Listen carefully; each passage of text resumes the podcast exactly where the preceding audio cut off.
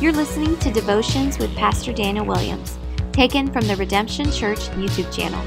Well, hey everyone, welcome back to these live devotionals here on YouTube and podcast coming straight to you. My name is Pastor Daniel Williams, Going to get into God's Word today, and so glad that you joined us, that you're watching this video. Uh, today, what I want to do is I want to talk to you about a very important lesson uh, about our faith and what God declares to us that He is a God of love.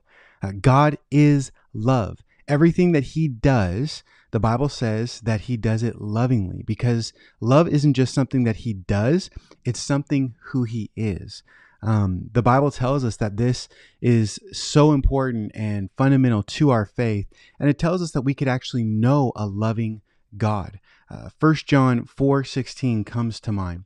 Uh, the apostle John, who's known as the apostle of love because he talks so much about this key fundamental principle of who God is. He says this, "So we have come to know and to believe the love that God has for us. God is love, and whoever abides in love abides in God, and God abides in him." Now, this verse tells us that we could know and believe that God loves us uh, because He is love.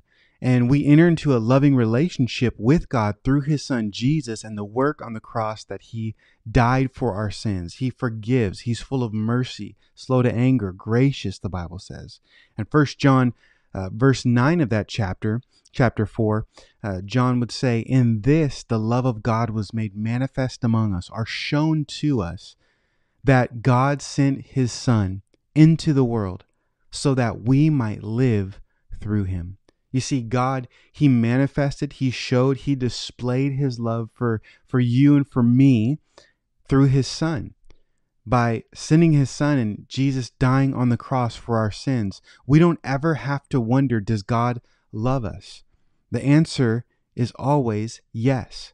God loves you unconditionally. And there should be no doubt in our minds because this is who our God is. We are the objects of his love.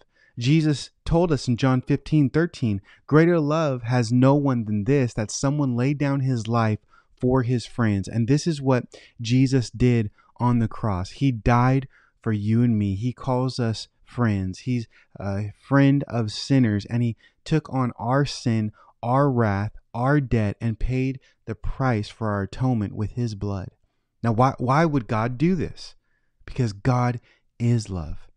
For God so loved the world that he gave his only Son, that whoever would believe in him shall not perish but have everlasting life. And did you notice that both in First John and in John 15, it talks a lot about not just God's love, but abiding in God's love? John wants us to know that we can abide in God's love. We could know God's love. We can believe in this love. This word abide means to remain, to dwell, or continue in. You see, there's great fruit when we remain in the love of God, when we continue in the love of God, when it's on the forefront of our minds and touches our hearts and, and displays everything and manifests out in our lives. Our faith has works. If it's bound by this love and motivated by this love. There's great fruit. John says, Whoever abides in love abides in God, and God abides in him. You see, relationship is a beautiful product of God's love. He makes a way so we can enter into relationship with him through his Son, and even pours out his Spirit in our hearts so the love of God will be in us, and we will know the love of God and be able to pour out into other people the love of God. As we abide in God, we're abiding in love because God is love. And this word, you may be familiar with it. It's a Greek word, it's called agape. Um, now, I, I'm sure that many of you have heard this before, but it's so important because the Greek language is different than the English language. You see, in the English language, I can say, I love coffee. I, I love I love strawberry pop tarts. We say we love food items, but then we also say we love people. Like I love my wife, Laura. I love my children, Jeremiah and May. But in the Greek, it's not so. There are different descriptive words for different descriptive objects of love.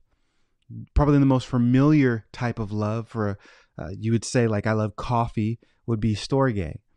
If you that that's how you pronounce it. Uh, it's this Greek word of a familiar love, a liking, a care. But there are actually other words. I wouldn't say storge for Laura. I would say uh, eros. It's more of a, a passionate love, a romantic love, a love for a spouse would be eros. Our philia, um, we would know this to be more of a brotherly affection. Hence, the city Philadelphia is known for brotherly love. The Greek language would use different words for describing love, and every time the Bible talks about how God is a God of love, it would use this word agape.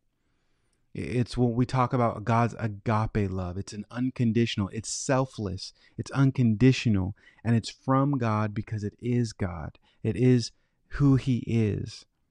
We aren't as familiar with this type of love in our world because we are self ish sinners not selfless. No, we take about me, myself, and I. I love me if I love you if you love me. This is the conditional love that we have for one another sometimes, but not so with God. He loves despite if people love him back. It's not based on behavior or works. And this is why the Bible describes God's love throughout the Bible to give us helpful cues to understand who God is. I want, I want to give you five verses to sort of give you some descriptions of God's love. Because the Bible says a lot about this God and who He is, that this love is for you and for me. And the first thing that the Bible says is, I want you to know, is God's love is great. It's great. It's incredible. It's it's majestic. It's magnificent. Ephesians 2, 4, and 5 says, But God, being rich in mercy because of the great love with which he loved us, even when we were dead in our trespasses, made us alive together with Christ. By grace you have been saved. Our salvation describes God's love. That, that he's rich in mercy, that he's great in love, and he saved us by his grace, that we can experience this great love through salvation. But God's grace is not only great, but it's gracious. You see, Deuteronomy 7 7 says that it's not because that we were um, mere in number than any other people that the Lord has uh, set his love on you and chose you, for you were the fewest of people. This is talking about the Israelites and how God chose a people to be redeemed, but it wasn't because they were great. And we know that we've been chosen by God, but it's not because we're great or or a, a, a plethora of people in the majority. No, his love was given to us based off of not our ability or strength, but God's ability and strength. His character. He's gracious. He gives favor, unmerited favor. We aren't chosen because of how great we are, but rather because of how great God is. In fact, the apostle Paul in 1 Corinthians chapter 1 talks about our calling. Paul would say, "Hey, listen, not many of you are noble, are wise. Matter of fact, you're weak. God chose the, the foolish things of this world to confound the wise, to bring glory to himself. You see, why does God love us so much? Well, we're candidates of his grace.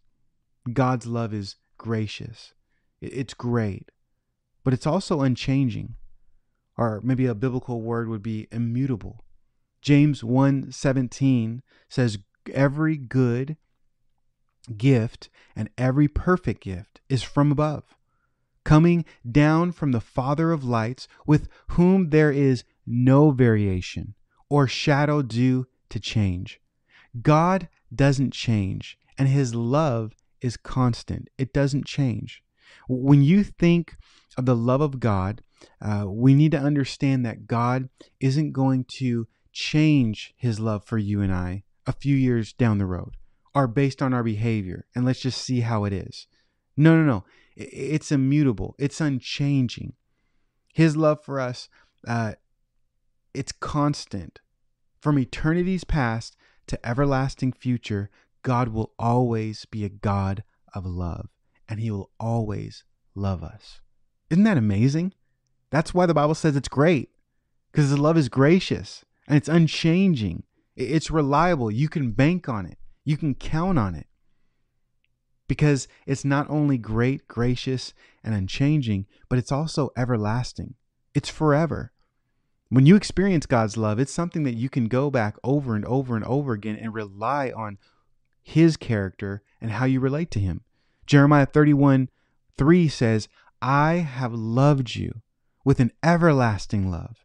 Therefore, I have continued my faithfulness to you. Again, the idea is a constant, reliable, forever, faithful love. We can always turn to God's love and receive his love. Because God's love, lastly, is infinite. It's infinite. It, it won't run out. It, it's impossible to measure.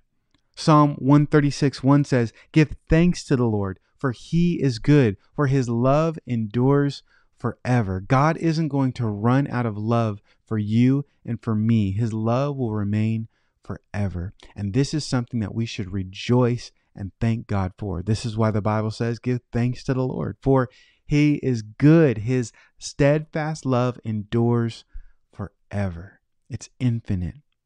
So be reminded today that our God is a God of love, that He loves you, He loves me, He loves the world, and He displayed that. He showed that to us, and we could know this love and believe in this love because love has a name. His name is Jesus. And God showed his love by sending Jesus to die for our sins so we can have a loving relationship with God and now abide in God and abide in this love and actually have it affect our lives. And as we abide in his love and in him and we enjoy and receive this love, we're going to bear fruit. And so let's testify of this great love, like the Apostle Paul in Romans chapter 8, verses 38 and 39.